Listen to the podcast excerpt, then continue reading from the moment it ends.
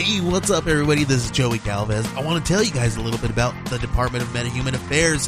This one is a story about a team led by a retired sidekick, two felons, a failed actor from Broadway, and a reprogrammed cyborg.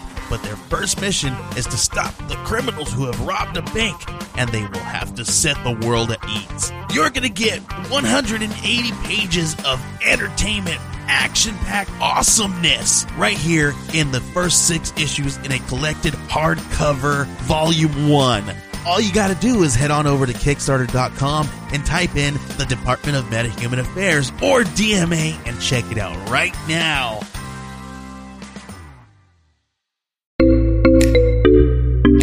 Age of Radio.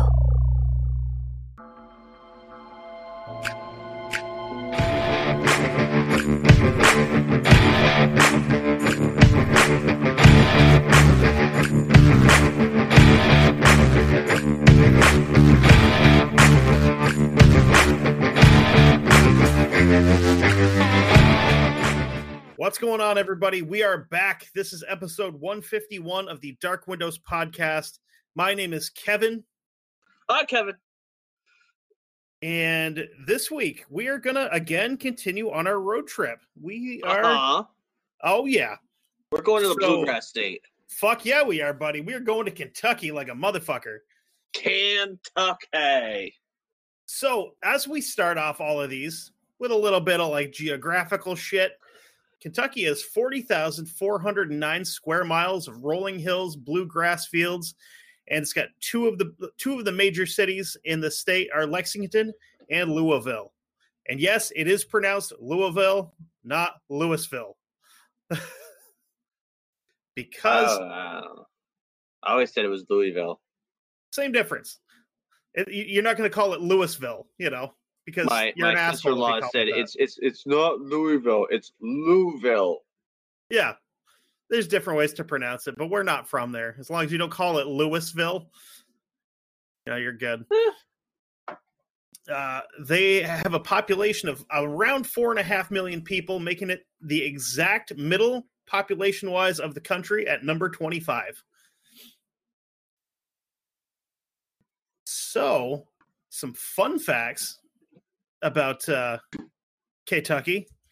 Uh, the big city, Louisville, wa- was named after the chief frog, King Louis the uh, uh, 16th, who helped out during the Revolutionary War.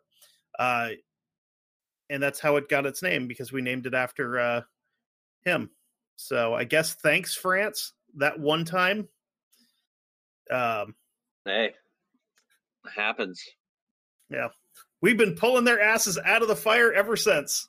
But thanks, guys. You know it. That's what we do. The most exciting two minutes in sports, as it's called, the Kentucky Derby, is the oldest continuous running, uh, continuously running horse race in the world. Like yearly, not like it's just constantly going. You know, because Uh huh. horses horses would get tired if it was running for that long. Um, Well, of course. they ran their first circuit around the, the track in front of people in uh, 1875. So it's been going on for a minute. Also known as the sport of kings, which I didn't realize.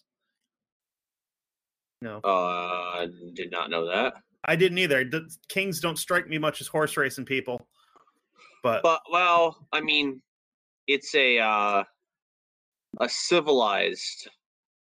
What am I trying to say? Uh, event. yeah, it's a Yeah. civilized event. The ladies got their big hats. I mean, It's civilized until one of the horses breaks its leg and has to get shot in the head on the middle of the track. But at least they bring out a curtain so you don't see it happen. You know. Still civilized, I guess. You know. Fair. uh, every Chevy Corvette made since 1981 has been manufactured in Bowling Green, Kentucky. Did not know Ooh. that. hmm Uh, the first time the public saw an electric light bulb was at the Southern Exposition in 1830 in Louisville. Um, Okay. Edmonson, uh, Edmonson, Kentucky is home to Mammoth Cave, which at more than 400 miles long is the largest cave system in the world. Oh. So, again, that part of the country, there's a lot of weird shit that goes on because you're like in Appalachia, and then Uh-huh. you throw in a giant cave system with it, like some wild shit happens. Um, Huh. before becoming Florence, the city was known as Polecat and Powwow. I don't know. I think Polecat's an awesome word for whatever reason. There's a meaning behind there. Uh, I think don't Polecat was a skunk, wasn't it? Uh, I don't remember, but I, I a remember skunk or a possum or some shit. Hold on. something like that. Now I got to look it up. Uh, polecat. Polecats Oh, are, are ferrets, like Ferret, little weasel-looking yeah. things. Yeah. Anyway, Well, So- no, but you were right. No, no. Uh, polecat is sometimes used as a, a colloquial nickname for a skunk. yeah, because I remember Hermie used to call pol- uh, skunks polecats all the time. Yeah. Um, you ready for some dumb laws? Because there's some good ones. okay. If you get shit housed and you can still hold onto the ground, you're considered sober in the state of Kentucky. Well, that's good. If you get if you get so drunk to the point that you can't lay down and hold onto the ground, you're drunk. But if you can hold on to it, you're sober. Explains a lot for the state, I would think. Hey, you know, I mean, I don't know. That's pretty good. In Lexington, it's illegal to carry an ice cream cone in your back pocket. Oh yeah. Which I mean, I I I guess I get it. The hazard. You could drop your ice cream, then you don't have ice cream. Then you're Uh-huh. fucked. In London, Kentucky, it's against the law to fuck any parked motorcycle. Didn't say anything about a moving one, but you cannot have sex on a parked motorcycle. Hmm. So kick that shit in neutral and just roll it. Go for it. Uh, bow fishing is illegal statewide, which I thought was kind of weird. Well, I Um, wonder why. I'm not real sure. Didn't I couldn't find anything any reasoning for it. It just said that it's illegal to fish with a bow and arrow. So, Hmm. which seems pretty dumb. Um, you could be facing a $500 fine if you dye baby chicks, baby ducks, or baby rabbits blue, pink, or yellow and then sell them, unless it's in a group of at least six. You can't sell them individually. Okay. So, like, I get it with the chickens and ducks because they're flock animals, and you can't, you know, usually when you buy them somewhere, you have to buy a specific number. Uh-huh. Uh, I, I don't understand why it's like, well, you can't dye them different colors unless you're going to sell at least six. That seems kind of stupid, but here's one that my uh, my brother should probably watch out for. A woman can only remarry the same man three times.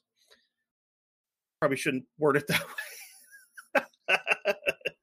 He, he's only good for once, so he has he hasn't. We'll see. He might be working on two.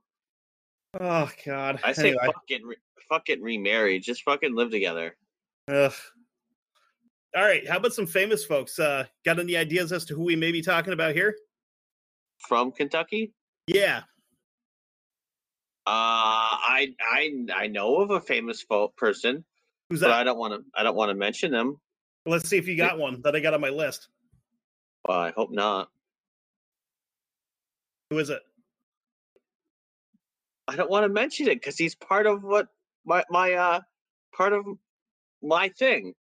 Oh well, let's. Well, why'd you even bring it up then? Because Anyway, um, so a guy that we actually spoke about a couple weeks ago when we did our uh, our Bruiser Bedlam episode, Jim Cornette is from uh, Louisville, Kentucky. Um, didn't put him on the list, but you know, just general knowledge shit. Um, hero of the Alamo and father of the knife that would carry on his name, Jim Bowie, was born in Logan County, Kentucky. oh, Uh, uh, famous Wild West gunslinger and quote unquote peace officer. Kit Carson was born in Madison County. Edgar Cayce, who we could actually do an entire episode on, he was a fucking weird dude. He was born just south of Hop- uh, Hopkinsville, which uh, we have mentioned before. That was honestly probably my favorite alien related episode we've ever done was the uh, the Hopkinsville uh, little gray men. Love that episode. Hey, you know, I I had to pick a good one every now and then. That was fucking great, man. One of the best shortstops of all time, Pee Wee Reese, was born in Akron, Kentucky. Oh, That's fucking old school. Ooh. That's going back a minute. Pee Wee Reese. Uh, I believe he played for the Tigers. I don't think so. That was, I it was it like, was a minute ago. Like he played like the same time as like uh like Ty Cobb and those guys. I'd have, to, I'd have to actually look it up to be Yeah. perfectly know. Pretty sure that was before they were allowing black folks to play baseball because then they were like, oh shit, this ain't fair. These guys are Yeah. fucking better than us. Um, part of the reason that I'm overweight, Duncan Hines, who is a real person, was born in Bowling Green, Kentucky. No shit, really? Swear to God, real person. Uh, Pee Not- Reese uh, played for the Dodgers. Dodgers. Fuck. Okay, that was I thought so, but I was it like, I started with a D. wanna say D. Has He played on with- their he- uniform somewhere.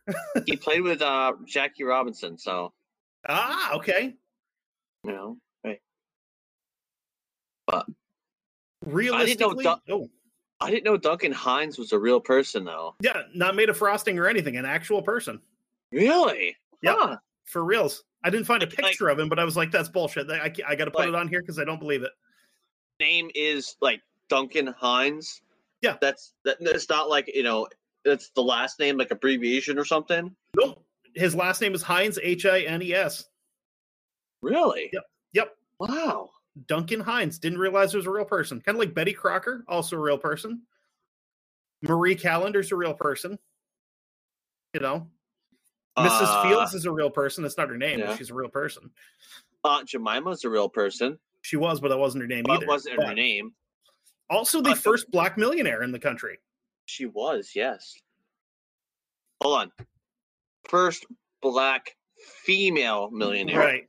Right. Good thing good thing we got rid of her because, you know, racism and stuff. Yeah. Yeah. Then we got rid of the, the fucking Indian on the Land of Lakes thing. The most American thing ever. Get rid of the Indian, keep the land. The uh the best heavyweight boxer of all time, and that's not my opinion, that's probably a fact. Muhammad Ali, Cassius Clay was born in Louisville. Born and raised. And here's a fun one that I didn't realize until I did some digging. Both presidents during the Civil War, Jefferson Davis and Abraham Lincoln, were born in Kentucky. Jefferson Davis was born in Fair, uh, Fairview, and Abraham Lincoln was born in Sinking Spring Farm, which I don't know if that's like a town or if that's just like a like a township kind of thing, like a little a little thingy. But um, also both of them super shitty guys. I mean, Lincoln. Well, uh, Jefferson Davis. I mean, they're not shitty guys. They just uh, Abraham Lincoln. I mean, he he he did do some things that you know. I mean, he he, yeah, did some things that were questionable. and Yeah, Jefferson he sure. Davis. And Jefferson Davis just, you know, he took an oath of office, you know, for the South because they elected him. Right. And it wasn't because he was, you know, a uh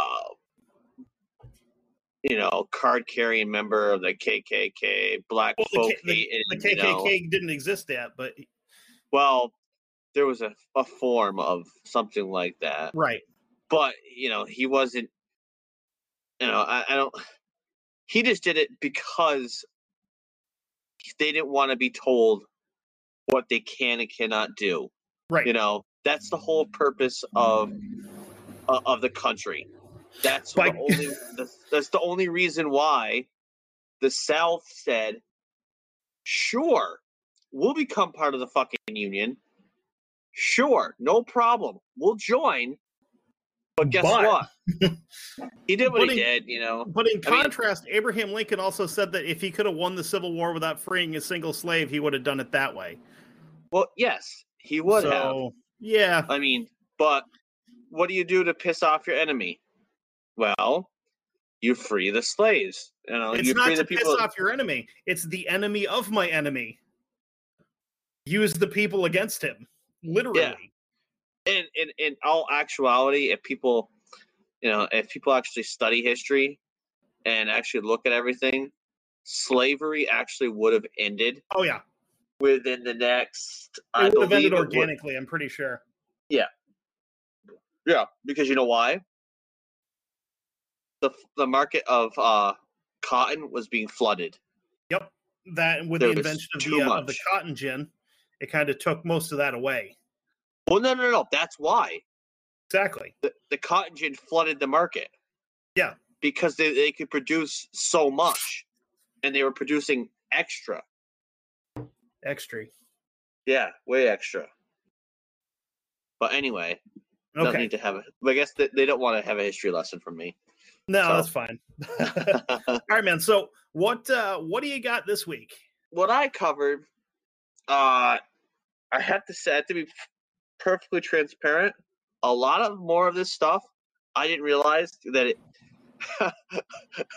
I was looking it up, looking it up, and I went, "Wow, it's uh quite uh quite a history lesson I have going on here Oh, of shit that happened here."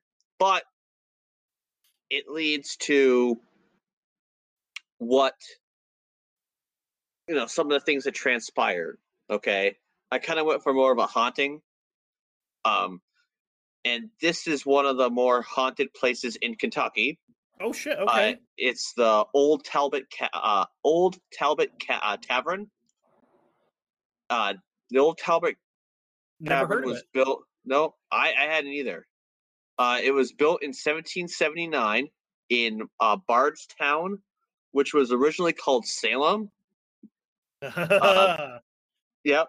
The land on which the tavern uh, is built was originally owned by a man with the last name of uh, Hynes, H Y N E S, and was Uh-huh. uh, originally called Hynes Hotel and then renamed. It actually had like several names over the years. clever trick uh, cake, man. Yes. Changing your spelling, you son of a bitch. It was renamed to the Talbot Tavern because, well, George Talbot purchased the property in 1886. Makes sense. and he moved in with him and his family. Uh, it uh, has been called the oldest Western stagecoach stop in America. the oh, tavern is- okay. Yes, the tavern is located at the crossroads of the Young West, where the post roads north, east, south, and west meet, causing every stagecoach that comes through to stop there. Ah, It was built with Flemish bond stone walls, heavy ceiling timbers, and built in cupboards. The cooking was done in two fireplaces in the rear of the original section. Uh, the traces remain of the of a staircase to the loft where men were housed in one room or in one room of two rooms and women in the other. And during this time, when if you stayed at a a, a tavern or an inn, you actually and you actually uh, didn't have your own place most of the time. You actually uh, slept with another man. sexy. So yes, Oh, can I, can I jump in real quick? I had to look Yeah. it up. That Flemish bond uh, brickwork you were talking about. Yeah. If if you ever see like a brick like building around here, that's exactly what it is. It's just like the Yep. overlapping. Yeah, it's it's it's your pretty stock standard masonry shit.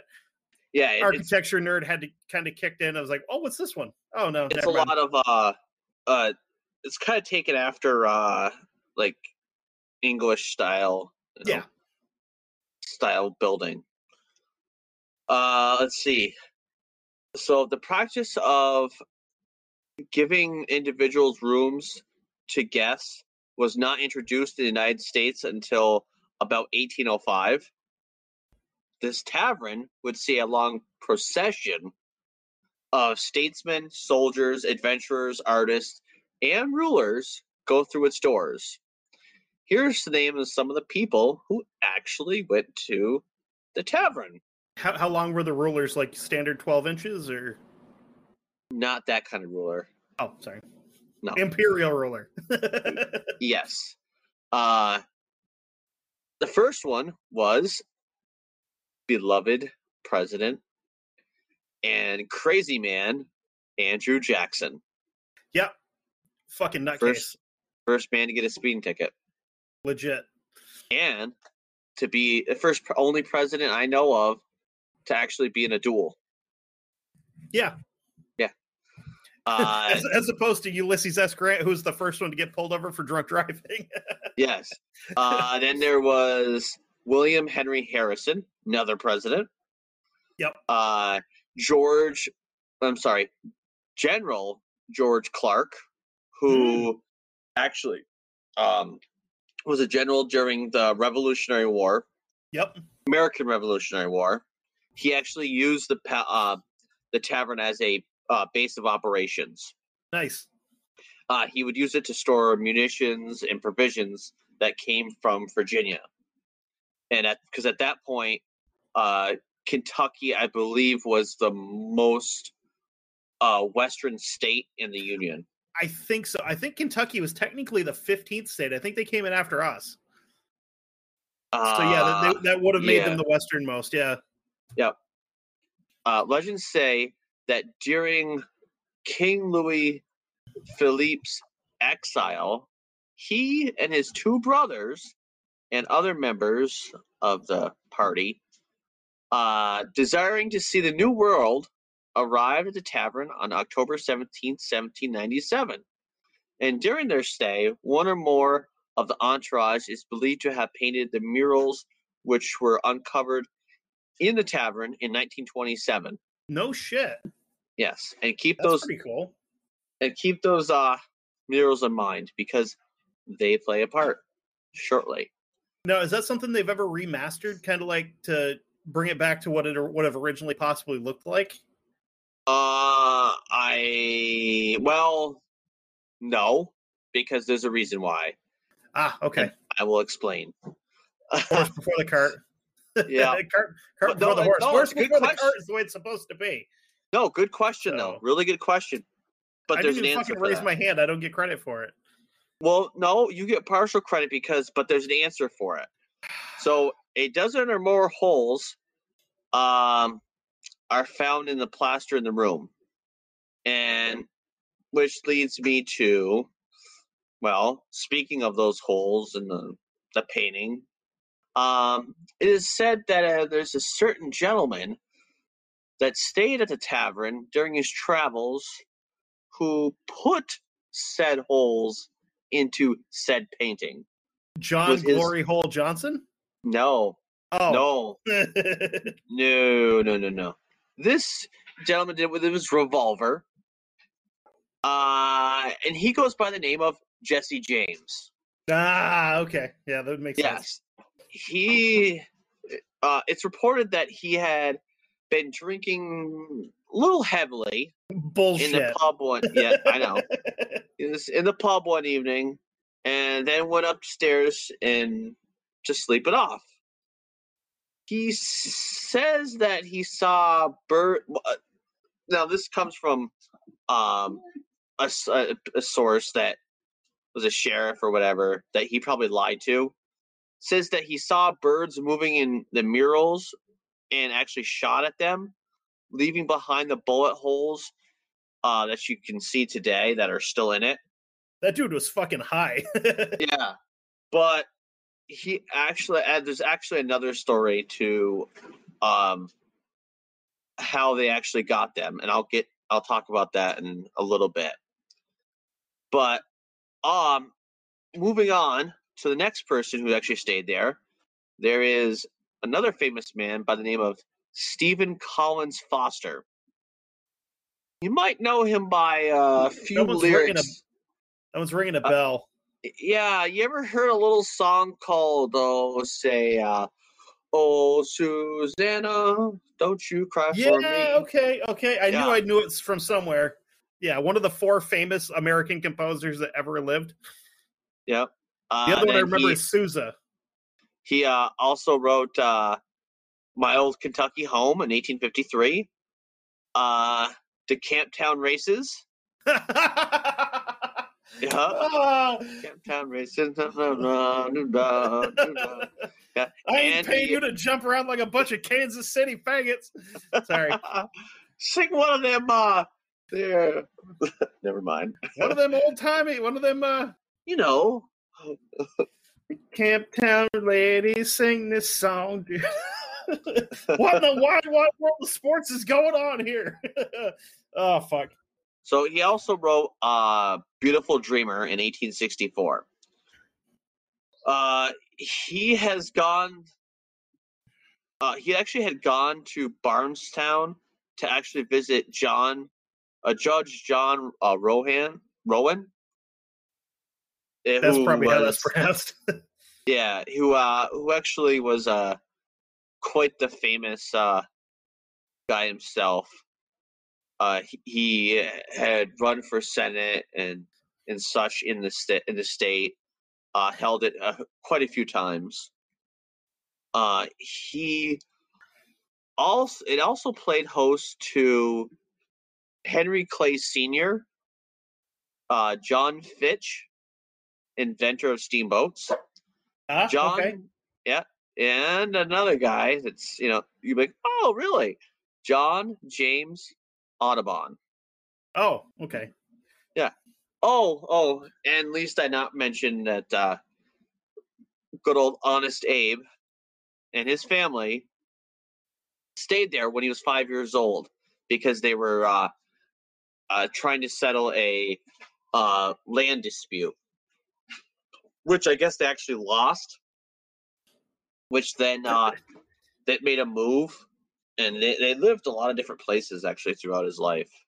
You know, before if, if he- they if they'd given him a couple years, they could have been like, "Listen, we're going to make our boy wrestle you for the land," because he was actually a professional wrestler. a- and Vampire Slayer. That too, to a lesser degree. Um, also, possibly our first bisexual president, but that's neither here nor there.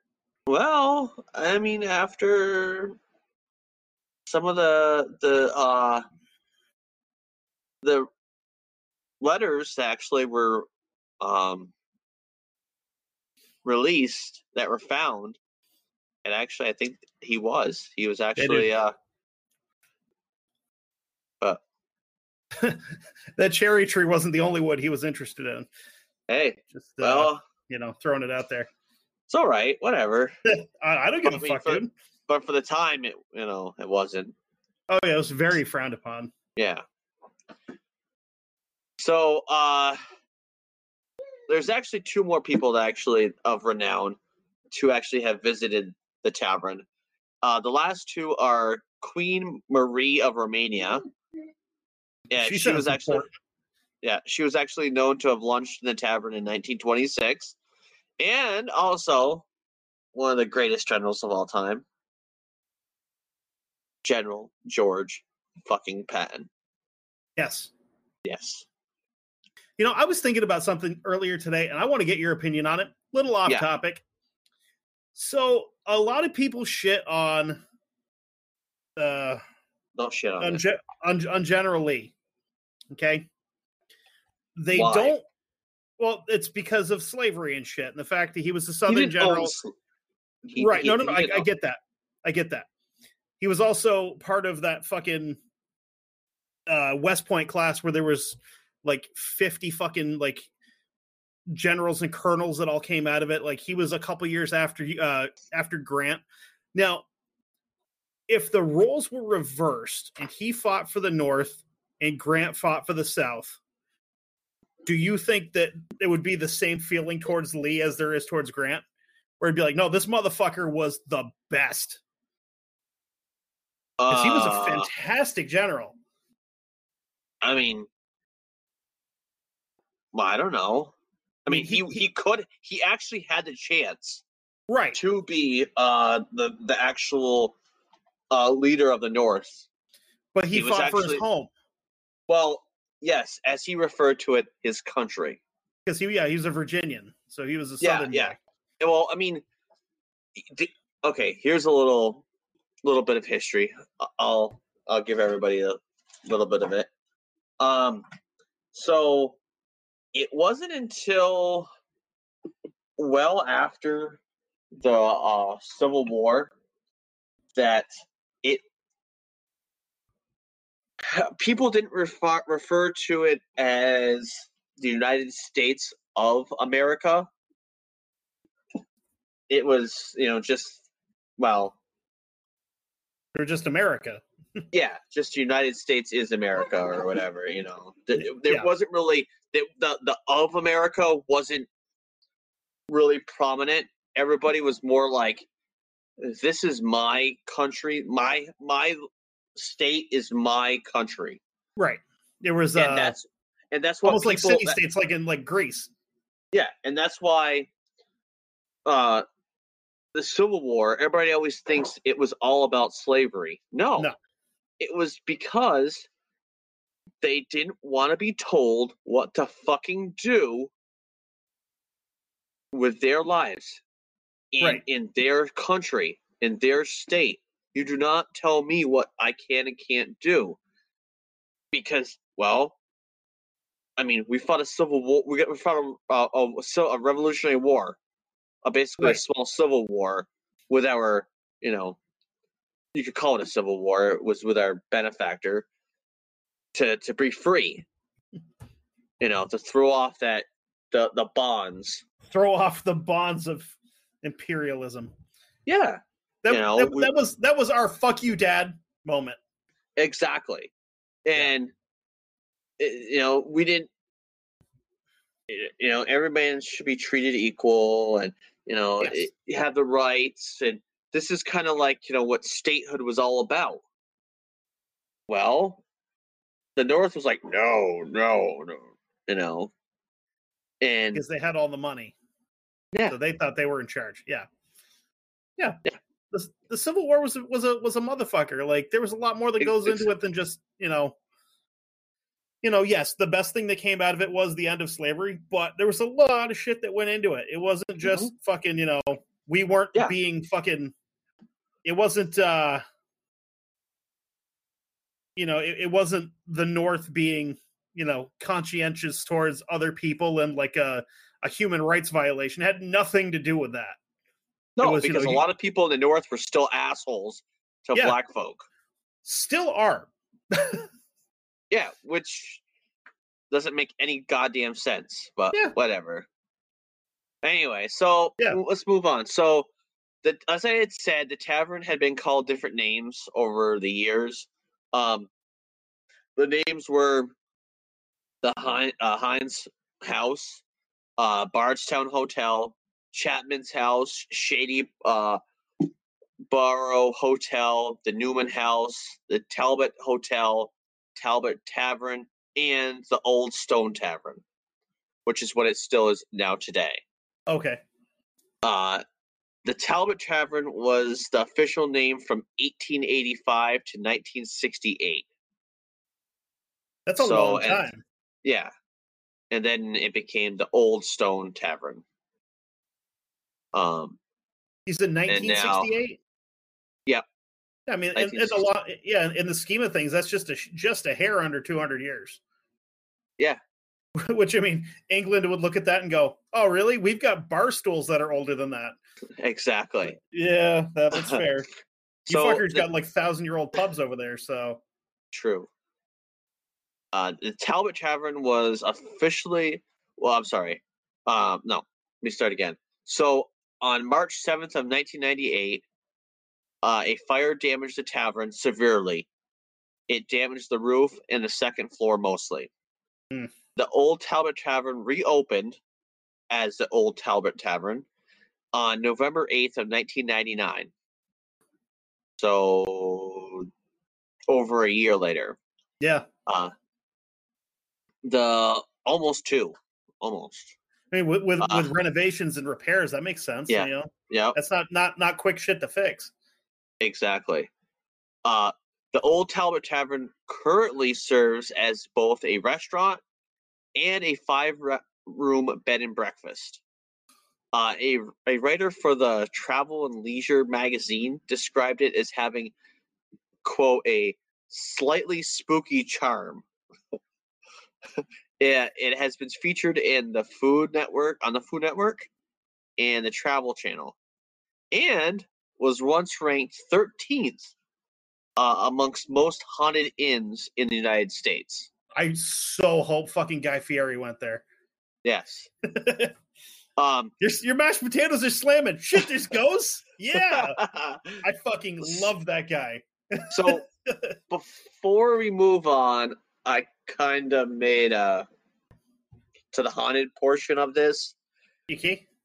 Uh, you know how I said I knew a guy that was uh, a famous guy that was from from K- uh, Kentucky, and I said I didn't want to mention it until it got in here. Well, I Yes, I forgot recall to that. mention it. Yeah, I forgot to mention his name earlier when we were saying Okay. the famous people. Yeah, this guy's So, pretty famous I was going to say something tells me that this is the biggest name that you that that has ever been there. Then No, well, Oh. in one way, he is David a pretty Bowie. fucking no. He's a pretty goddamn big name because he was a founding member of the NAACP. Uh, this was Alexander Walters. He was actually born in the kitchen of the tavern. no shit. Yeah. because his mother was a slave of the Talbots Oh, and according Yeah. to um to legend has it that he uh, his mother when she had him she actually just gave birth to him and went right back to work Well, just went back to cooking that wasn't an uncommon thing because there were stories of uh, of slaves giving birth in the fields and just fucking going on continuing their work. You know, where they just fucking drop a kid and be like, "Well, somebody's got to pick that up," you know, on the way back through. yeah you know and uh, i don't know it didn't really i never really saw anything that said you know how she was treated she may have been you know just treated fine right. You know, I mean, a lot of women did this back then where they were like, well, I have a kid. Okay, got to keep going. right. You know, can't stop, like you said. Them Um, lazy bitches back then didn't get nine weeks off for just having a kid or anything. yeah, uh, unless they were like rich. I'm kidding. By the way, I'm kidding. It was a joke. In case you couldn't tell, in case you couldn't hear me waving my hands behind my head, it was a joke. Uh, I couldn't hear you, but you know, that's okay. Uh, well, it was it wasn't for your benefit. You can visually see me flailing my Oh. hands like I've got some having some kind of fucking conniption fit. Like I can't. s- I mean, right now I can't see you, but now Well, because you got your finger in your eye. I mean, I Well, I passed my also have itchy a- eyes onto you via via camera. Well, I also have a, a screen up in front of me that you know has all my notes. I don't Ah. have two.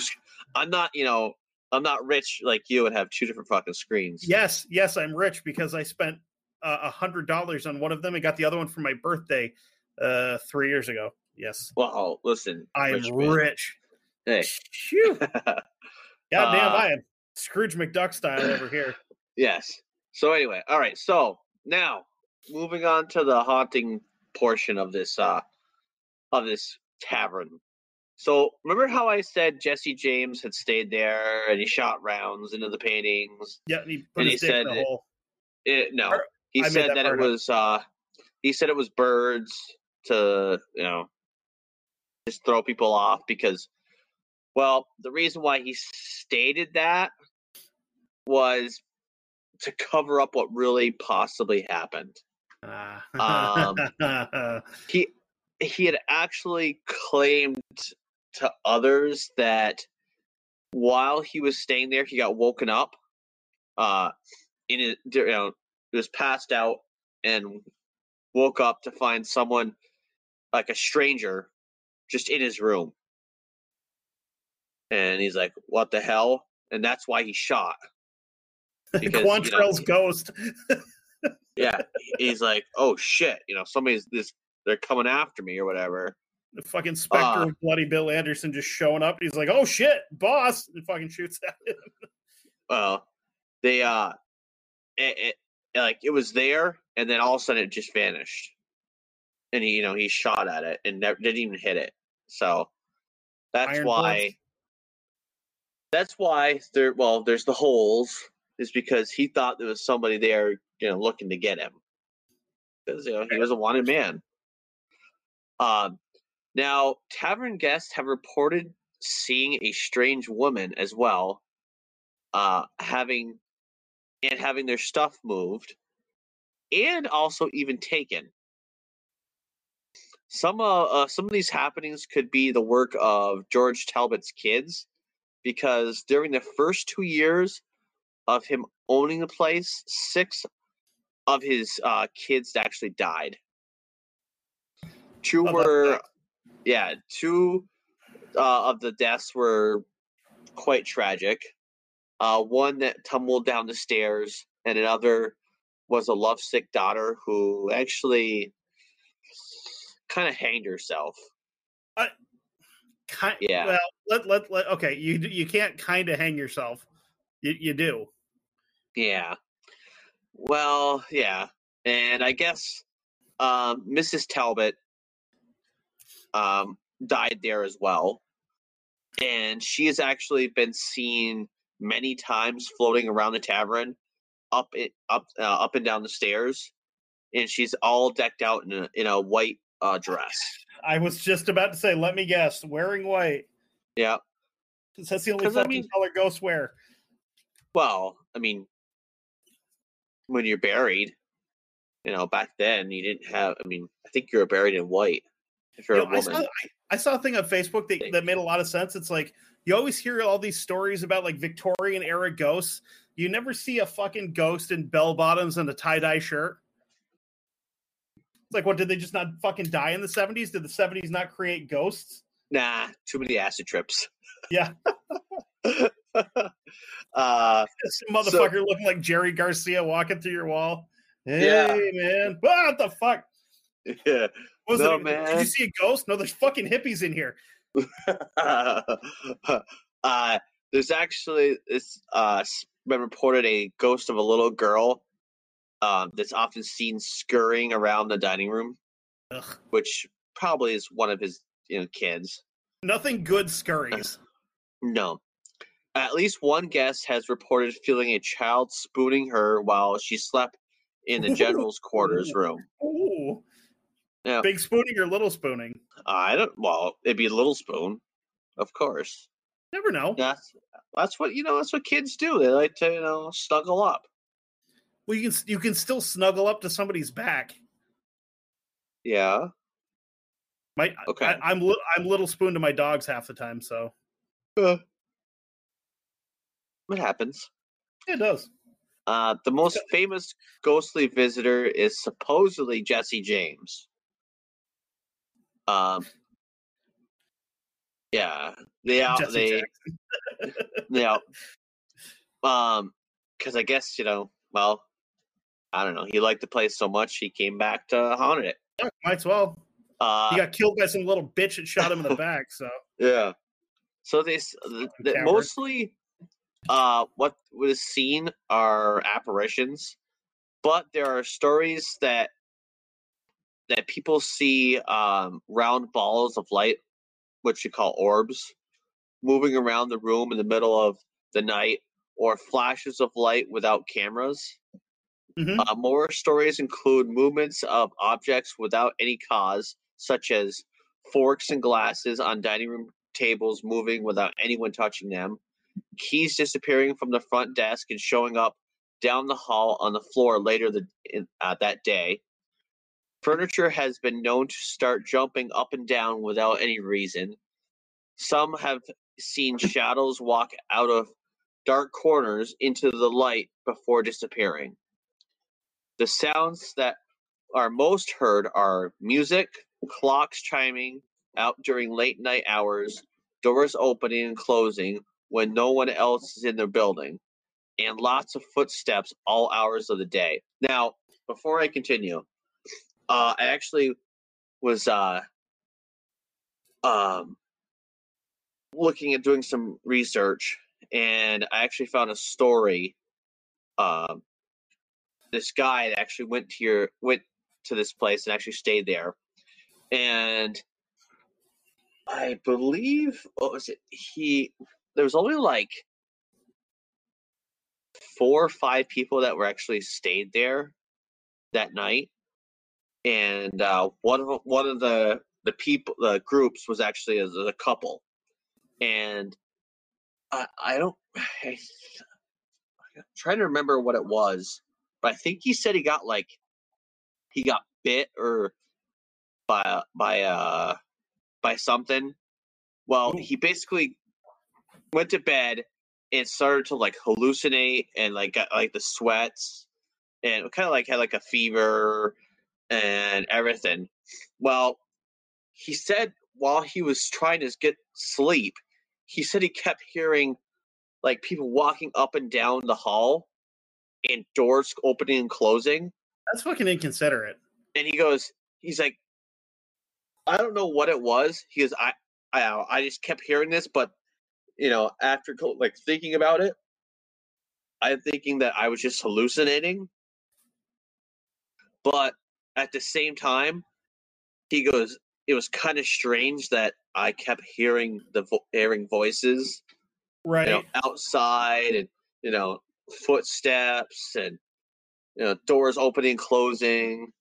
So he's like, I don't know, but you know, maybe maybe he did hear something. Maybe uh, he actually did, or maybe he did hallucinate it, as he said. yeah. Got the meat no one knows. Yeah. Um, So, uh, knocking at doors with no one there when you open to see who is knocking happened als- as well. An old piano that was heard playing what has been heard playing itself, and voices calling out of an of empty areas. A former bookkeeper tells this story. One night, while closing, she started up the stairs to take the money to the safe and was frightened when she saw a man standing in a long coat walk across the top landing. About the same time, the cook came along from the kitchen and also saw the stranger. They both were surprised because no one else was supposed to be in the building. They went up the stairs and followed him through several rooms and eventually saw him go through the fire escape door. When the bookkeeper and cook went to open the door to see if he had gone down the fire escape, he was standing on the landing. He turned around to face her and started a hideous laugh and then disappeared right in front of their eyes. whoa, fuck. Okay. Uh, about three weeks later, she was watching a TV special on TV, of course, and Yeah. they showed a picture of Jesse James. She grabbed her husband's arm and said, Oh my God, that's the same face I saw the other night when the man disappeared. Since then, they called him, they call him Jesse James. Huh. Two other employees have claimed to have seen this man walking in the halls at different times. Uh, so just kind of weird. That's fucking crazy. Like the fucking ghost of Jesse James just chilling out in this little like bar in the middle Yeah. of nowhere, Kentucky. Yeah. And what town is this in again? I'm sorry. Uh, Bardstown. Hmm. So on on one occasion, a couple in the middle of uh in the middle of the night uh left because of a terrifying experience when the lady, lady in white, uh came across them. They later they called back to tell us why they left. That they both woke up at the same time to see a lady in white hovering. Hov- uh, they both woke up. Yeah. Bitch is out Uh, vacuuming. Yep. They both woke up at the same time to see a lady in white hovering over them. She was looking down at them, and then she turned and floated out the window beside the bed. That was enough for them. Yeah, So mhm. they- Fucking Mary Poppins jumps out your window. Be like, nah, I'm good. Yeah. Uh, and so he, he, he claims that this guy that works there claims that during the day, when I have been getting the dining room ready for the dinner hour, I have seen on three occasions a lady walk through the Audubon dining room. When I would go check to see who uh, who was there, I would I could never find her. She uh, was always uh, dressed the same. She was thin, had long brown ha- wavy hair, and had a long white 1800s dress on.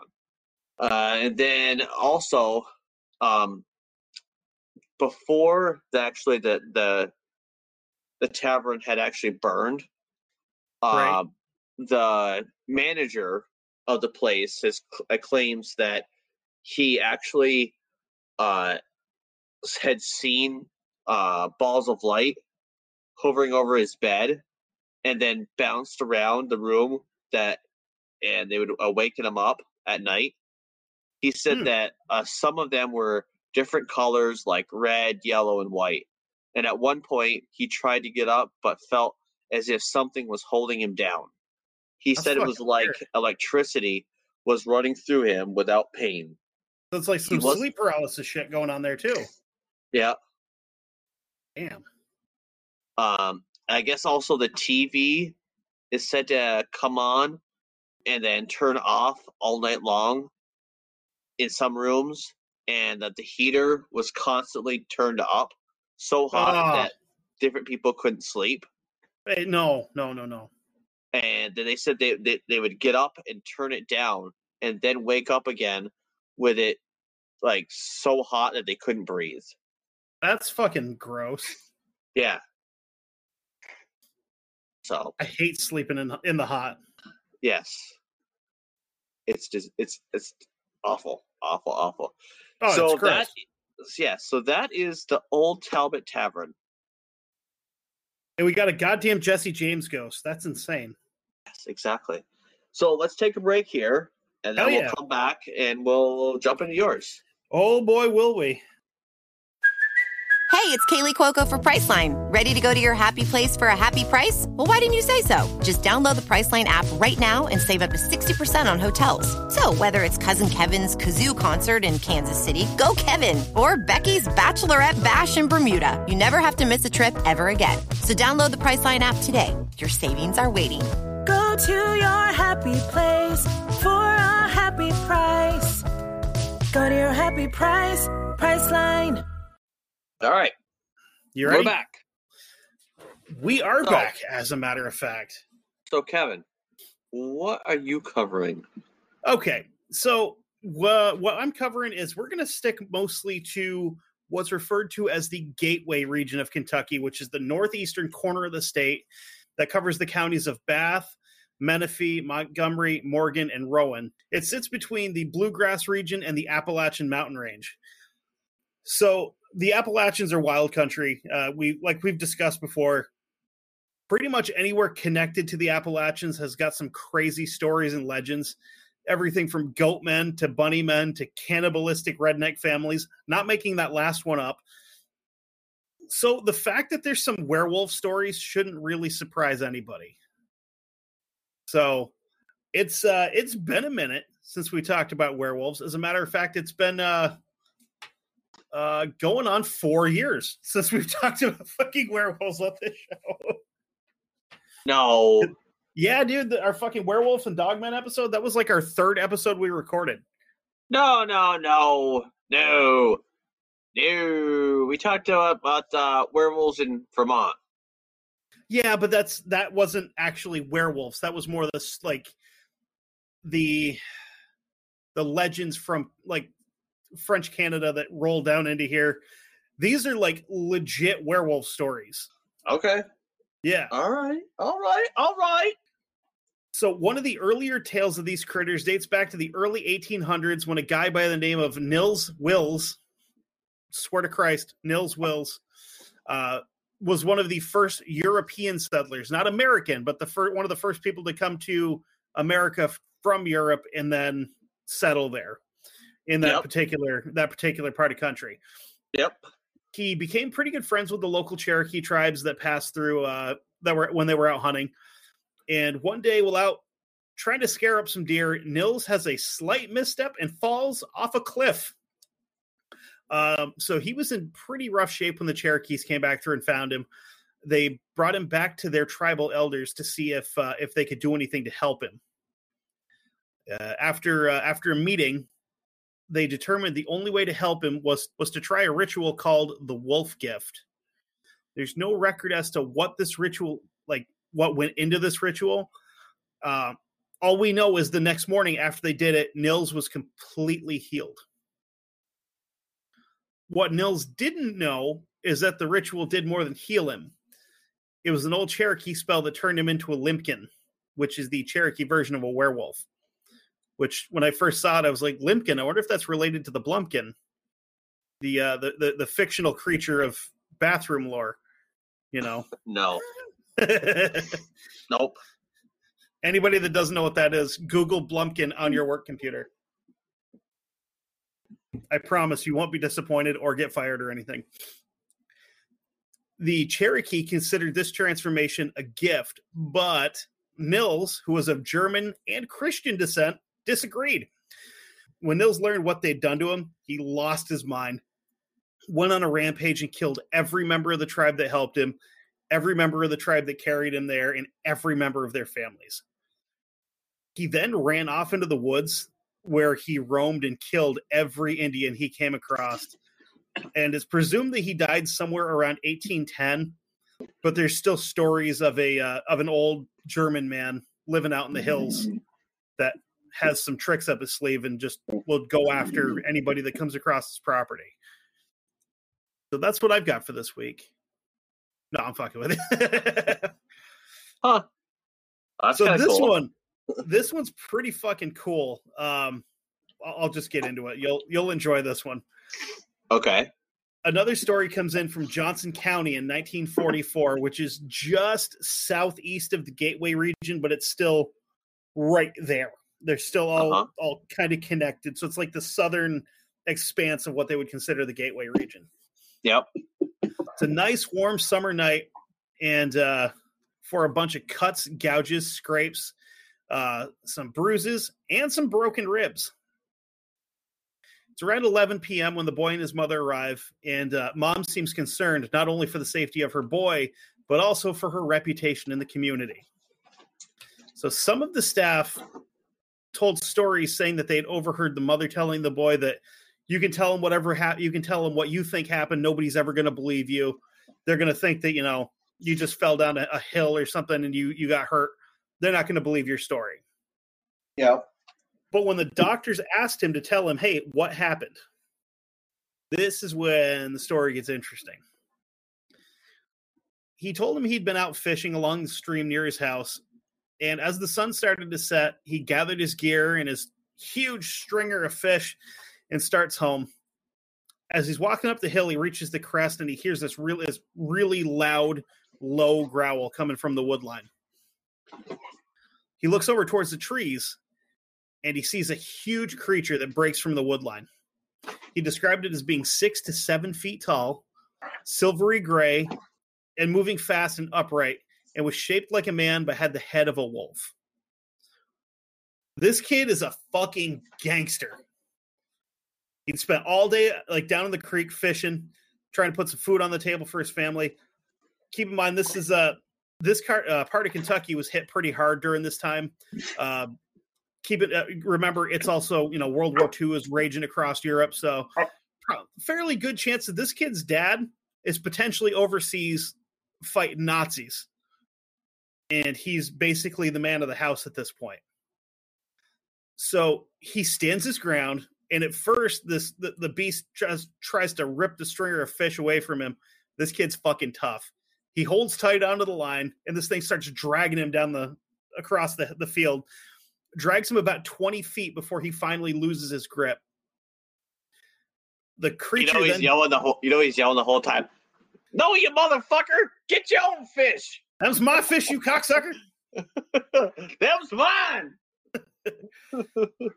So the, the beast then doubles back and scoops the boy up off the ground and hurls him into the trees. Take my. So- don't take my fish, Mister. Mama's gonna pit, be pissed at me. So this thing just fucking whips him into a like a, a stand of trees, and he gets up and grabs a fucking big heavy branch, charges at it, and just starts wailing on a goddamn werewolf, beating on it with a stick. Take that, motherfucker. I mean, I wish I could have been around at the time and like, listen, kid, I'll give you some pointers here. I'm not an expert or nothing, but you're gonna need either ash, like you know, like ash wood, because that's a big thing with werewolves, or it's got to be silver, and you got to jam it right in its fucking heart. But this kid gave it a run for his money.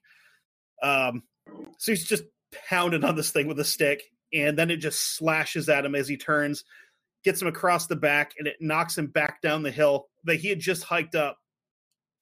He ends up rolling all the way down the hill, crashing into the rocks in the embankment, and almost goes into the water. This fucking kid gets back to his feet, looks up the hill, and sees this werewolf just standing there looking at him, holding his hard caught fish, and then runs back into the woods. Tell me he flips him off. Fuck I- you! That's the thing. Is like I like to think this kid just got up and yells "fuck you" at this thing and just gave it the finger the whole way it was running back. You son of a bitch! Right. So then we circle back to where we started from. Uh, the the boy walking home hurt and pissed and telling his mom what had just happened. What I like about this story is that it was never re- uh, like relayed to a news source. This is all being told from the boy uh, by the boy to the doctor, and then the person that would eventually tell this to someone who was writing a book about like local legends and folklore the person that told the, the author was the nurse that listened to the whole story. So this is all kind of like a third hand account, but it was never like sent to a newspaper where they would have fucking, you know, just shit all over this kid and ruined his life. Hey, stop for a second. Do you have a, a candle going? Yes. I do. Why is it bothering your Okay. sinuses? No. Uh. You see a little wisps of smoke. Okay. Yeah. All right. It's 'cause I actually, just it's actually, I got a hippie stick burning next to me. okay. Because I was like, I saw fucking like something like go across. And then I saw. I'm like, okay. Yeah, What the fuck No, just happened? It's smoke. Okay. Just want to make sure. Yeah, you're, we're good. So um, here, here's my thing so far. What if this is a misidentification? It's actually really Dogman. well, Dogman and Werewolf, same difference essentially in, in this in these cases. Uh, well, We've had we had that discussion before. A werewolf is someone that can turn into a wolf. I, th- in my opinion, and I think a dogman is a dogman is a dogman. Like dogman doesn't have a day job; he's just a fucking dogman. no. You know what I mean? dog a werewolf you're born a werewolf a dog man you're just you know well i mean it's it's whatever it is you know it's a it's a fucking creature Right. It's a it's a natural woods. animal. Yeah. Werewolf, you Yeah. can be turned into a werewolf.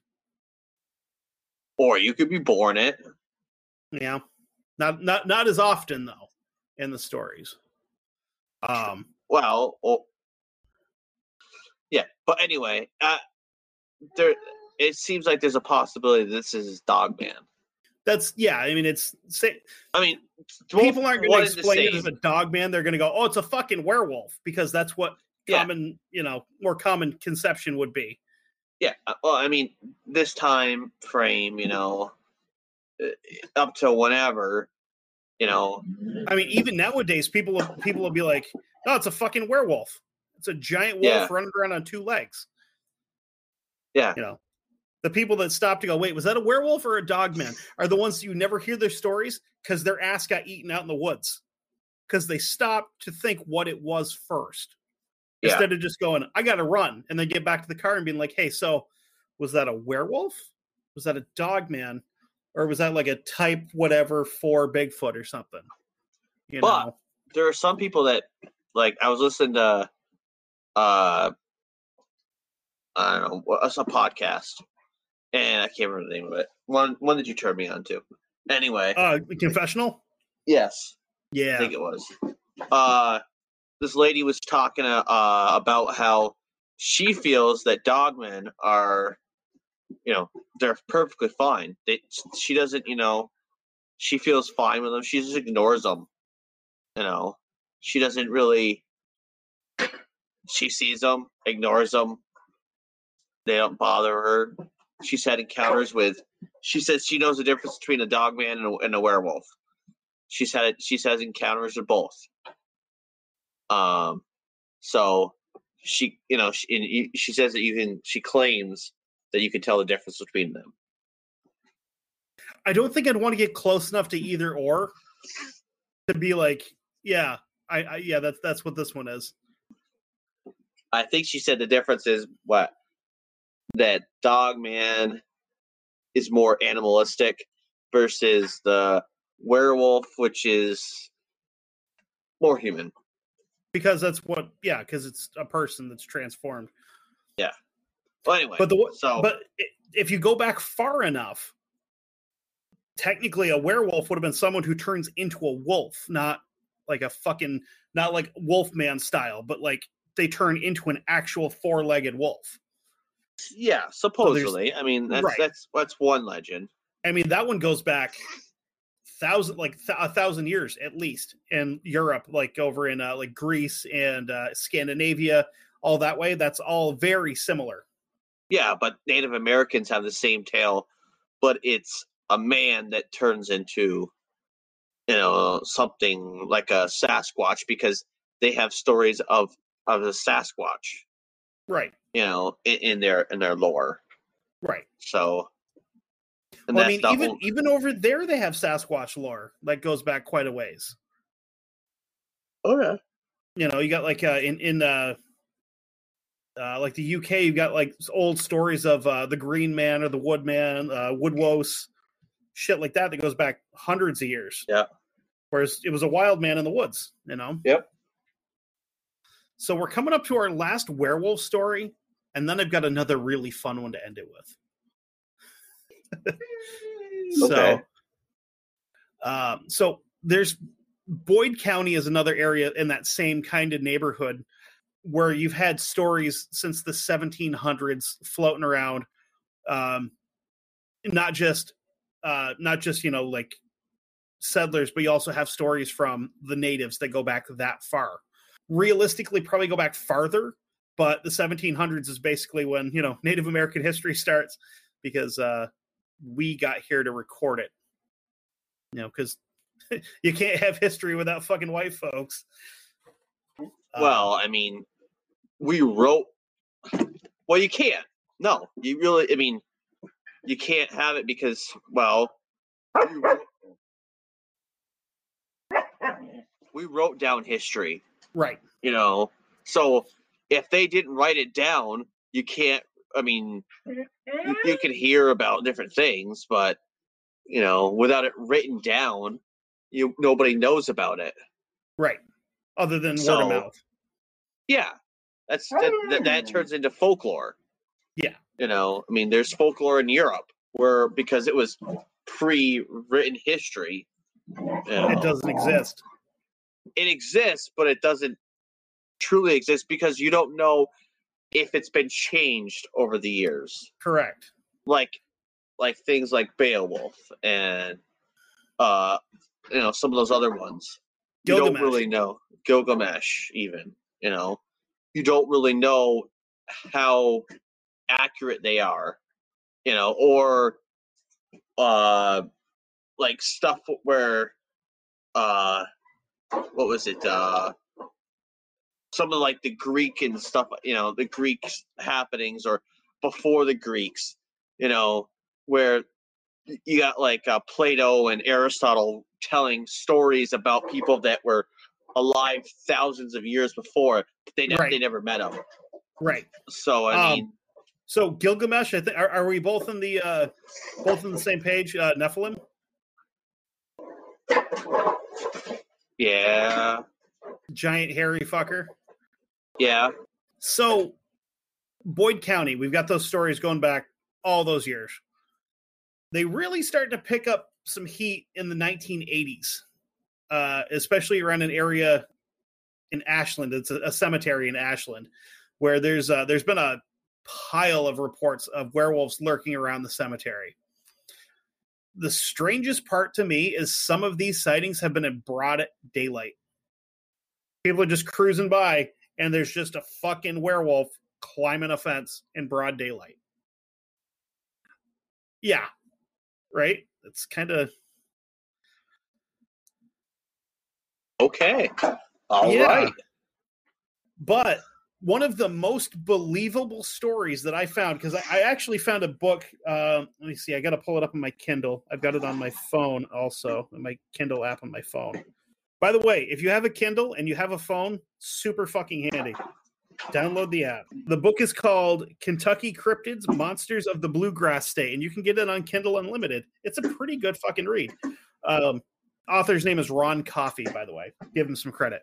Um, one of the most believable stories from this area comes from October of 1987 when around 10 p.m. a pair of uh, Boyd County sheriffs get called out to the cemetery for the uh, for a report of someone having seen this monster creature, dogman, werewolf, whatever you want to call it, jump over, not climb, jump over the 10 foot high wall into the graveyard. That's pretty good jump. Yeah. So the officers are understandably skeptical because as a police officer, you have to I think you would have to have a fairly healthy amount of skepticism into stuff like this where you'd be like, okay, this is a bunch of teenagers fucking with us and we're gonna get out here and there's gonna be nothing we wasted a trip. Of course. Yeah, yeah, yeah. So they arrive, get out of the car and turn on their flashlights, walk up to the main gate. Uh, obviously being police officers, they kind of have you know master key to get into shit like this because teenagers get in and cause trouble. You have to be able to get in there and you know crack some skulls. So they they unlock the gate and go in, and a very short time after walking in, they notice this large shadow moving through the cemetery up ahead of them. One of them hits this real tall headstone with his flashlight and this creature steps out from behind it. Anywhere from seven to eight feet tall, covered in matted brown hair, long pointed ears like a German Shepherd, and a long snout like a dog. They're standing there looking at this thing, and it just takes off running at them on its back feet. They don't really know what to think of so they just kind of drop their shit and run. So flashlights go flying and they run back to the gate. Well, of course. Who the fuck? I mean, you yeah. know? You fucking saw something like that? Yeah. And I, I know Peace- people will be like, yeah, people will be like, well, they've got guns. You don't know if this is a dude in a costume. You and you know, you fucking shoot somebody, you know, so you have to kind of you, have to be careful with shit like that. Cause yeah, you could unload your service revolver into this thing, like, oh, I got it, and you get up there and just some fucking 19 year old kid stoned off his ass running around in a dumb costume. And then you're in trouble. Or it's some fucking, you know, some fucking weird thing that you're like, oh, fuck. Yeah, and you you put six fucking thirty eight rounds in it, and that just makes it mad. Exactly. You know, So are, you gonna, are, are are you gonna piss it off or are you gonna kill it? You're Yeah. probably just gonna piss it off. Most likely.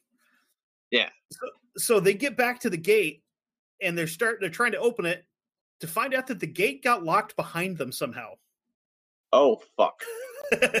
so they find themselves in a very unenviable situation, trapped between a locked ten foot high iron gate and a fucking werewolf. Not uh, not a good place to be. So the animal continues towards them, weaving through rows of headstones. And at this point in time, the, these are guys that grew up in, I'm assuming, grew up in like a rural area of Kentucky that have been out in the woods before and kind of know what they're what they're looking at. They realize this thing's hunting them. It's not just running at them. It's it's looking for a a route in to get the best angle and come up on their blind side. So it gets to within about 30 feet and it starts pacing back and forth between uh, like a couple of different rows, just looking at them. And they can kind of see the, the light reflecting from the moon off its eyes. And they're uh, they're just staring at this thing, watching. And all of a sudden, they saw its, they noticed its ears perk up. Then it looked towards the wood line and just bolted for the trees. So these dudes kind of stand there for a couple of minutes, and they're just like, maybe we don't move because that's what it, it- it's trying to trick us into moving and then it's going to come after us when we're not looking so after a couple of minutes they realized it was gone so they climb the gate, get back to the cruiser, and call for fucking backup. Yeah. So another another crew of uh of sheriffs come out and uh, they search the area and they find absolutely no evidence. Um, and unfortunately, I bet that these poor sons of bitches that just had this fucking run in probably got harassed for the rest of their careers while they were with that department. They probably get the shit picked out of them, like, oh yeah, these are the crazy assholes that said they saw a werewolf, you know, even though they actually did. You know, and that's that's what makes this encounter more believable to me is these people are trained observers. They're not going to misidentify that for, you know, a fucking bear or something like No. that. No, they saw a fucking dog man. Yeah. And I mean, like seven to eight feet tall is huge. There's not really much. And when you think about it, when you have gravestones, like tall gravestones that are, you know, five, six, seven feet tall, Yeah. and you can you can use those as kind of a, a visual aid to to fairly accurately estimate the height. Because Yeah. you could you could later, you know, go and measure this gravestone and go, okay, that's a that's seven and a half feet tall, and the thing was eye level with it, so it Yeah, puts it at least or seven and a half feet. Or it was the head or so taller, you know. Right, exactly. But having those visual aids like that makes it easier for you to get an accurate gauge of the size of it. Yeah. Um, and again, for the most part, they're they're they're believable people. They're not going to lie about this shit because they probably didn't want to see this thing in the first place. They thought they were getting prank called out there to go fucking, you know, probably end up picking up some drunk idiot teenager Mhm. and Mhm. uh no they get chased by by a the fucking monster instead so that's what i got for werewolves but that's not the last story i have for kentucky this may be the best story ever told on this show we've told some incredible tales of bravery unimaginable stories of savagery committed by some of the worst people that have ever lived but this is a story about a black bear that went on some crazy ass bender. September 11th, night, uh, September 11th, 1985. Pretty regular Wednesday, rural Kentucky, until uh, this old fellow is going out to check his mailbox, you know, stretch his legs a little bit. He didn't expect to walk out his front door and almost immediately trip over a dead body of a man in his driveway.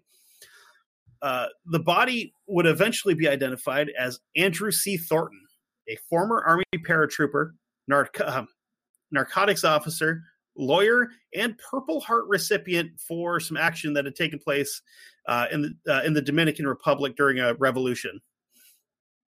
Just because he has all these things doesn't make him a good guy.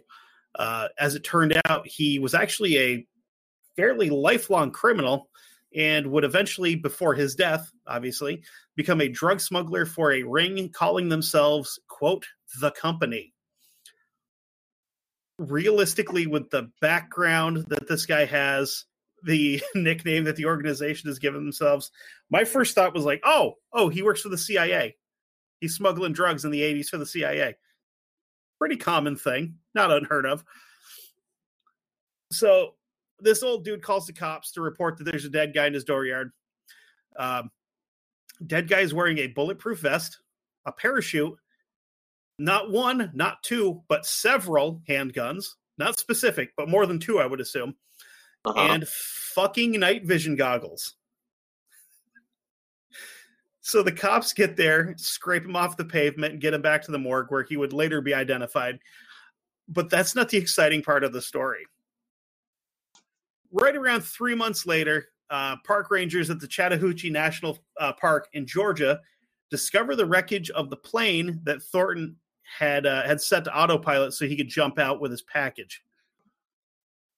So when they approach the down plane, they start noticing there's shredded plastic and packaging tape all over the place. But more, uh, so at this point in time, more realistically, probably looking for the remains of anybody that could have been on the plane. What they did find were the remains of 40 plastic bags with a white powdery residue inside them and a dead 175 pound black bear. Remembering that this is the mid 80s in the south southeasternish corner of the United States, uh, they guessed correctly that it was not powdered sugar, but cocaine in them bags. Uh, doing their jobs as forest rangers, drag the dead black bear back to the truck and uh, bring it in for some testing. So they get it to the bear coroner or whatever. Um, and they open up the bear and they find, I shit you not, 32 kilos of cocaine in the bear's gut. So if you're trying to convert that in your head, that's 70 pounds of cocaine that this bear chewed through. Wow. so the medical examiner says, quote, its stomach was literally packed to the brim with cocaine. There isn't an animal alive on the planet that could survive that. Cerebral hemorrhaging, respiratory and heart failure, stroke, you name it, the bear had it. so, knowing that this bear went out like Keith Richards should have a thousand times over, the doctor sends it off to be taxidermied. That brings that brings a whole new meaning to being coked out of your brain. Dude, yeah, like this, yeah. This bear was the fucking backup drummer for like Guns N' Roses or some shit with the amount of cocaine it was doing. Yeah. So they end up having to set off to be taxidermied. And once the project's finished, he's sent to the visitor center at the Chattahoochee River National Recreation Area, the park where they found him. Shortly after, the building was actually damaged by a fire, and the bear was moved to Dalton, Georgia. And from there, he kind of goes missing for a while. Someone knowing the backstory of said bear is trying to track it down, and they end up tracing it to a pawn shop but the pawn shop owner had already sold him to Waylon Goddamn Jennings, who was probably doing coke when he bought the bear. What the hell? right? So he's eventually sold off again and ends up in uh, in Las Vegas in the mansion of Ron Thompson, who was kind of like a, a celebrity agent, you know, like a for movie stars and shit like that. Um, then when Thompson died, his estate went up for auction, and a man uh, a man by the name of Zhu Tang, who owned a local traditional Chinese medical shop, bought him. Thankfully, he was not ground up to make magical boner pills like so many bears and tigers before him. But in 2016, he was eventually brought back to Kentucky. Uh, was eventually brought back to the Kentucky Fun Mall in Lexington due to his connection to one of the weirdest stories in the state's history. Crazy. So that had everything. It had guns, it had body armor, it had fucking Waylon Jennings, it had bears Sure. on cocaine. Yeah. This this story has everything, and they're actually talking about making this into a movie. I don't know how much of a movie you're going to make it into because the bear just like sucked down a bunch of coke and just died. I mean, unless you're going to change it to like, you know, change the storyline to you know, he uh he busts into some fucking meth factory in the middle of town and gets all freaked out on speed and go just running around fucking flipping cars and stuff. I don't know. I mean, it's still pretty interesting though. Yeah. I don't know, man. The only thing that could have made it better is if it was a grizzly bear on cocaine in the middle of town. Because everybody would have died. Probably.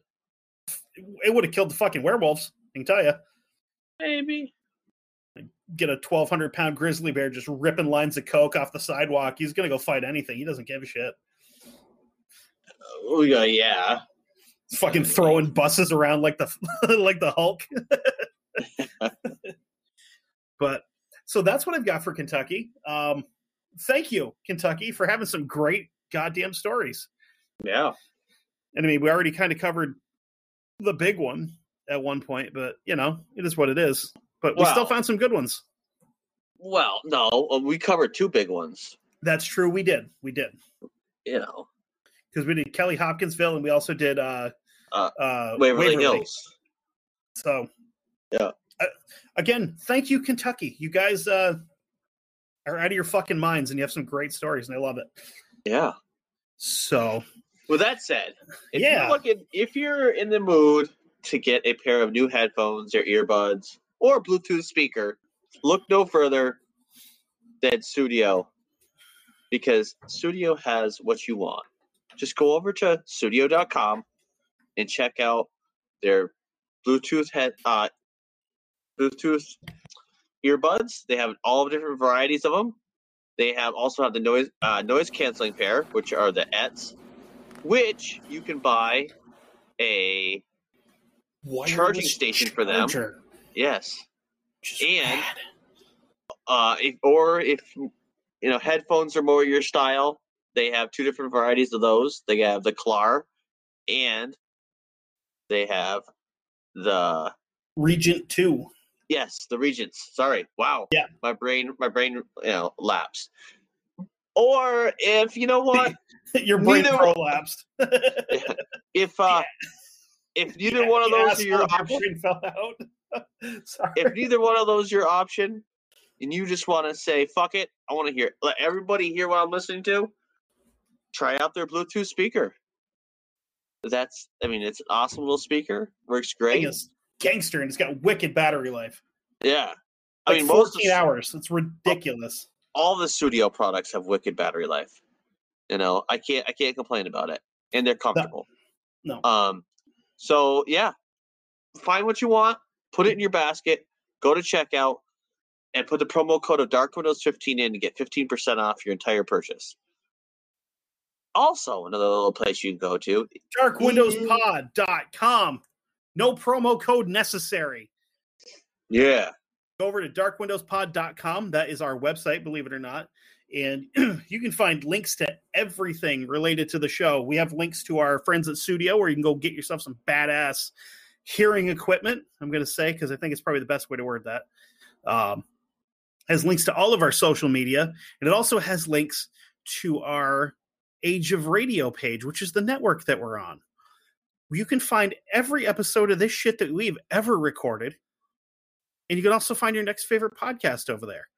Um, just wanted to take a quick second to to thank Angel and Nikki at Color Me Dead. Um, unfortunately, with uh, they're they're busy uh, with everything they've got going on, and they've actually had to uh, end the show, which sucks because those girls have been so helpful for us over the years. Um, we can't directly prove it, but we have a sneaking suspicion that they're the reason that we got linked up with Studio and also the network that we're on. So Yeah. again, again, that we, we don't have like a a line of forensic evidence to prove so, but there's a pretty good chance of it. Um, so thank you, thank you, ladies, for everything you've done. Uh, look forward to at least staying in touch with you because you guys are you guys are still kind of family at this point. Um, but with that being said, you can also go find links to our Facebook. We are on Facebook.com. You go to your search thingy, you put in Dark Windows Podcast, and our shit pops up. Join Uh-huh. the group. Join the group. We have awesome conversations going on over there. Um, occasionally, Well- when my occasionally when my depression kicks in a little bit, I'm like, "Hey, I want to see pictures of people's animals because my brain sucks." So there's always that. Um, We're also on Instagram and Twitter. Twitter via Dark Win- Instagram. Yes, at Dark Windows Pod for each one. yes, because neither one of us want to take the time or put in the effort to actually use Twitter because every time I go on Twitter, even for the show page, it's just political bullshit, and I fucking hate it. Yeah. So, um, yeah. But with that being said, um, Kevin, what do we Also-? Hey, before we go any further, also we're on every platform, just pretty much out there, and uh, rate, review, and subscribe. Yes. Okay, please do. Yes. Uh, you know, and Find us Yeah. where all quality podcasts are sold in Yes. your groceries freezer. You know all that stuff. not in the freezer. We we are not available in drive-throughs, but you Uh-huh, can play us at a drive-through and uh-huh, make the people at McDonald's real uncomfortable. uh-huh. So, so Yeah, why yeah, don't you? so, uh, uh, so next week, uh, we're gonna we're gonna do a little uh backtracking. Let's put it that way. Um, because we never really did anything for, for Memorial Day, and we It's- always we always try to do something for it. yeah, it slipped. you It know. slipped us this year, to be honest. well, we had didn't We had a game. We had a game It's just plan. had a game plan, you know, and you know, and it happened to fall into it. So next week we're gonna cover some stuff for Memorial Day. We're gonna cover some, you know, some badasses, I guess, or or or awesome events. Let's uh let's let's give the people a little like tiny hint. What era is yours? Mine's in uh, Civil War. Okay, and since we're we're discussing Memorial Day, it's safe to uh, to figure that both of our folks are American. Uh, mine is during World War One, Mm. and phew, what a fucking badass! Yeah, Uh, when you when you have other people that come along later in later in the timeline that are like the scariest, baddest sons of bitches that have ever put on a uniform, and they look at the at somebody and go, "That guy's my hero." You're like, "Fuck!" Like, dude's crazy, crazy cool. Hmm. So, but until next week, just because you can't see out into the dark doesn't mean that the dark can't see into you. Good time period to you whenever you're listening. yes. Auf Wiedersehen. Good almost morning as we record this. Ha ha. Kevin, hit some music. Hey, everybody. Before we go, uh, just a quick post production note. I just finished editing the show, and as I was going through, I think we caught something. Um, I've mentioned more than once that uh, my wife and I are pretty sure that our house is haunted, and I may have actually caught some audio evidence of that. Um, I'm going to stop talking for a minute and I'm going to play you a potential EVP that we caught while we were recording. Um, it definitely came through on my end and not Kevin's because it. If it had come through on Kevin's, I feel like I would have heard it through my ear, uh, through my headphones, but I didn't, and I didn't hear it sitting here until after I recorded. Um, so, just for some quick context, it's a very short clip. I've looped it multiple times so you can kind of hear what's being said. Um, and I caught it in about a half a second gap where Kevin was talking, where he was kind of like between thoughts almost. So he I don't think he would have had time to say anything. It doesn't sound like him to me, even in a low tone like it's in. It wasn't me. I was sitting in my studio alone. Kevin was at in his apartment by himself, other than the dog. But obviously, dogs don't speak English. So I'm going to stop talking real quick and play this, and I'll be right back with what I think was being said. Um, because of the timing of where it was, it's kind of interesting, but I want you to listen to it first so that I don't pollute your thought of what was said.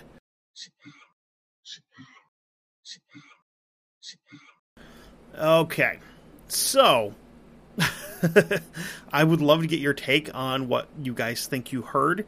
Um, the timing is weird with this one because I had kind of like popped up a little bit off my seat to, to readjust. Um, guys, you know how it is. Occasionally, you gotta you, you gotta rearrange your balls. You know, you, gotta get comfortable again.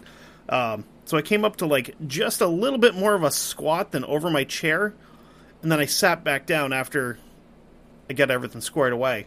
Um, due to the editing, you don't really hear the noise of me st- sitting up and then you know standing up, then sitting back down in the chair.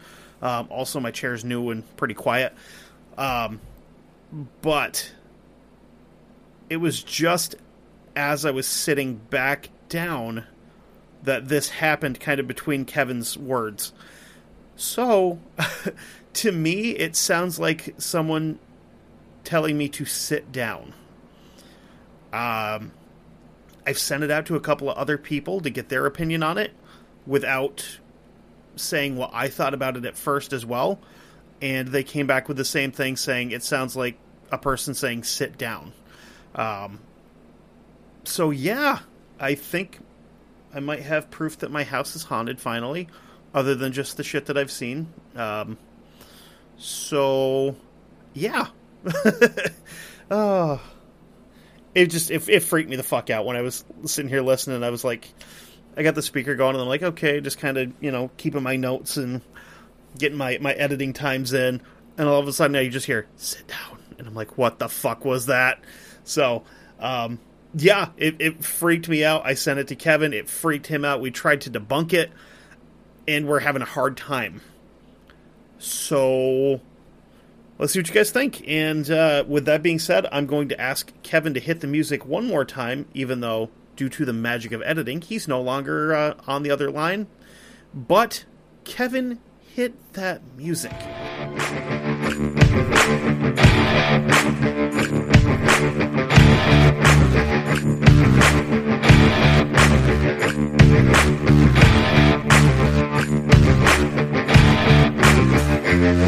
Thank